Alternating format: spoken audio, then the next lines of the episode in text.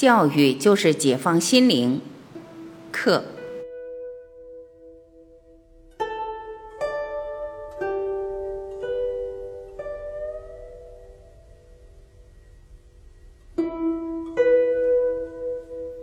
知识，积累知识不能通向智慧。在我们的学校里，教育不仅是要获取知识，更为重要的多的是让智慧觉醒，然后智慧会利用知识，而不是相反。让智慧觉醒是我们的重心。我们日常生活中的训练方法体系造成了一种习惯模式，一种重复活动，因而造成了一颗机械的心，知识的持续运动。无论它是多么的专业，都会使心陷入陈规，陷入一种狭隘的生活方式。学会去观察和理解知识的整个结构，就是唤醒智慧的开始。任何形式的传统，从宗教到学术，都必然会否定智慧。智慧是无限的，知识和传统一样，无论多么丰富，都是有限的。在学校里，习惯形成的内心机制是需要被观察的。在这样的观察中，智慧就会开始活跃起来。知识的结束就是智慧的开始。作为老师，你能否帮助学生和自己面对生活中出现的每一个问题？在学习中，既没有教育者，也没有被教育者，只有学习。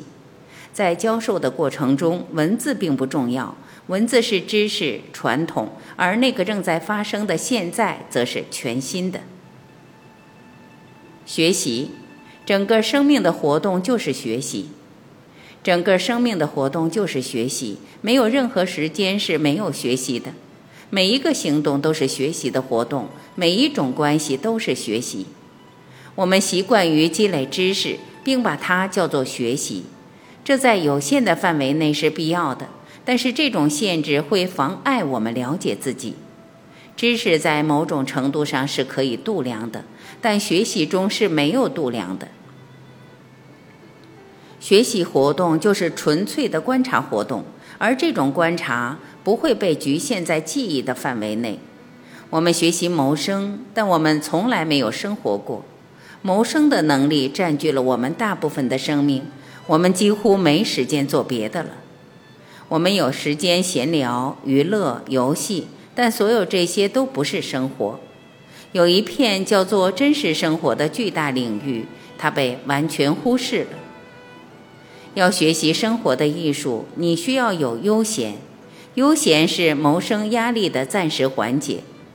我们通常把谋生或者强加给我们的任何压力看作是没有悠闲，而我们内心有一个更大的压力。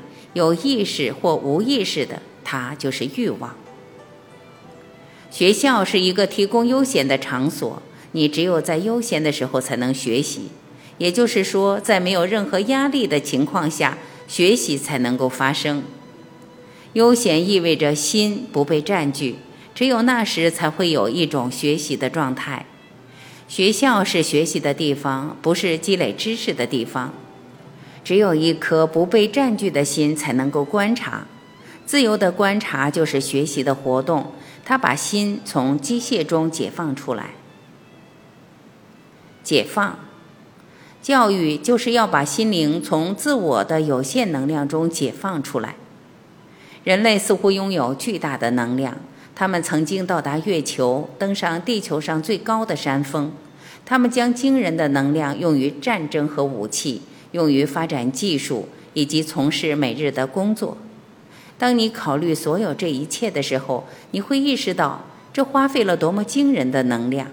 这些能量被用于研究外在的事物，但人类只用非常少的能量来探究自己的整个心理结构。我们需要能量，无论是外在还是内在，去行动或者完全静默。行动和无为都需要巨大的能量。我们将积极的能量用于战争、写作、外科手术及海下作业。无为需要比所谓积极的行动多得多的能量。积极的行动是控制、支持、逃避；无为是完全专注的观察。在观察中，那个被观察者会经历一个根本的转变。这个寂静的观察不仅需要身体的能量，而且需要一种深刻的心理能量。在完全寂静的观察，也就是无为中，不存在能量的消耗，因此能量是无限的。无为不是行动的反面，年复一年的每日工作确实是一种限制，这在目前的情况下或许是必要的。但是不工作，并不意味着你会拥有无限的能量。正是心灵的懈怠造成了能量的浪费，如同身体的懈怠一样。我们在每个领域的教育都在削弱这个能量。我们的生活方式，它是一种成为或不去成为的持续斗争，是能量的耗散。能量是超越时间和不可度量的，但我们的行为是可度量的。于是，我们把这个无限的能量降低到狭隘的自我界限之内。我们在教育中要做的，就是把心灵从自我中解放出来。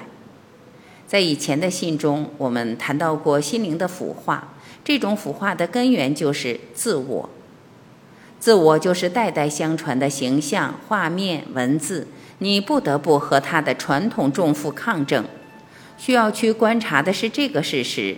不是这个事实的后果，或者这个事实是怎么产生的。每个人在身体上和心理上都受到过伤害，身体上的痛苦相对容易处理，心理上的痛苦则难以发现。心理伤害的后果是在自己周围建起一道墙来抵抗进一步的痛苦，并因此变得担惊受怕或与世隔绝。这种伤害是由自我的形象。以及它有限的能量引起的，因为它是有限的，所以会受伤。教师能不能帮助学生永远不在心理上受伤，不仅是当他在学校里的时候，而且是在他的整个生命中。如果教师看到了这种伤害造成的巨大破坏，那么他会去如何教育学生呢？学生来到学校的时候已经受过伤了，也许他没意识到这个伤害。教师通过观察学生的反应，他的恐惧和攻击性，将会发现已有的伤害。因此，他有两件事情：使学生从过去的伤害中解脱，和防止将来的伤害。最后，请不要接受这些信中所说的话。接受是对真理的破坏。检验它，不是在将来的某个日子，而是在你读这封信的时候检验它。如果你不是随随便便的，而是用你全部的内心和生命去检验它的话，你将亲自发现事情的真相。只有那时，你才能帮助学生扫除过去，并拥有一颗不会受伤的心。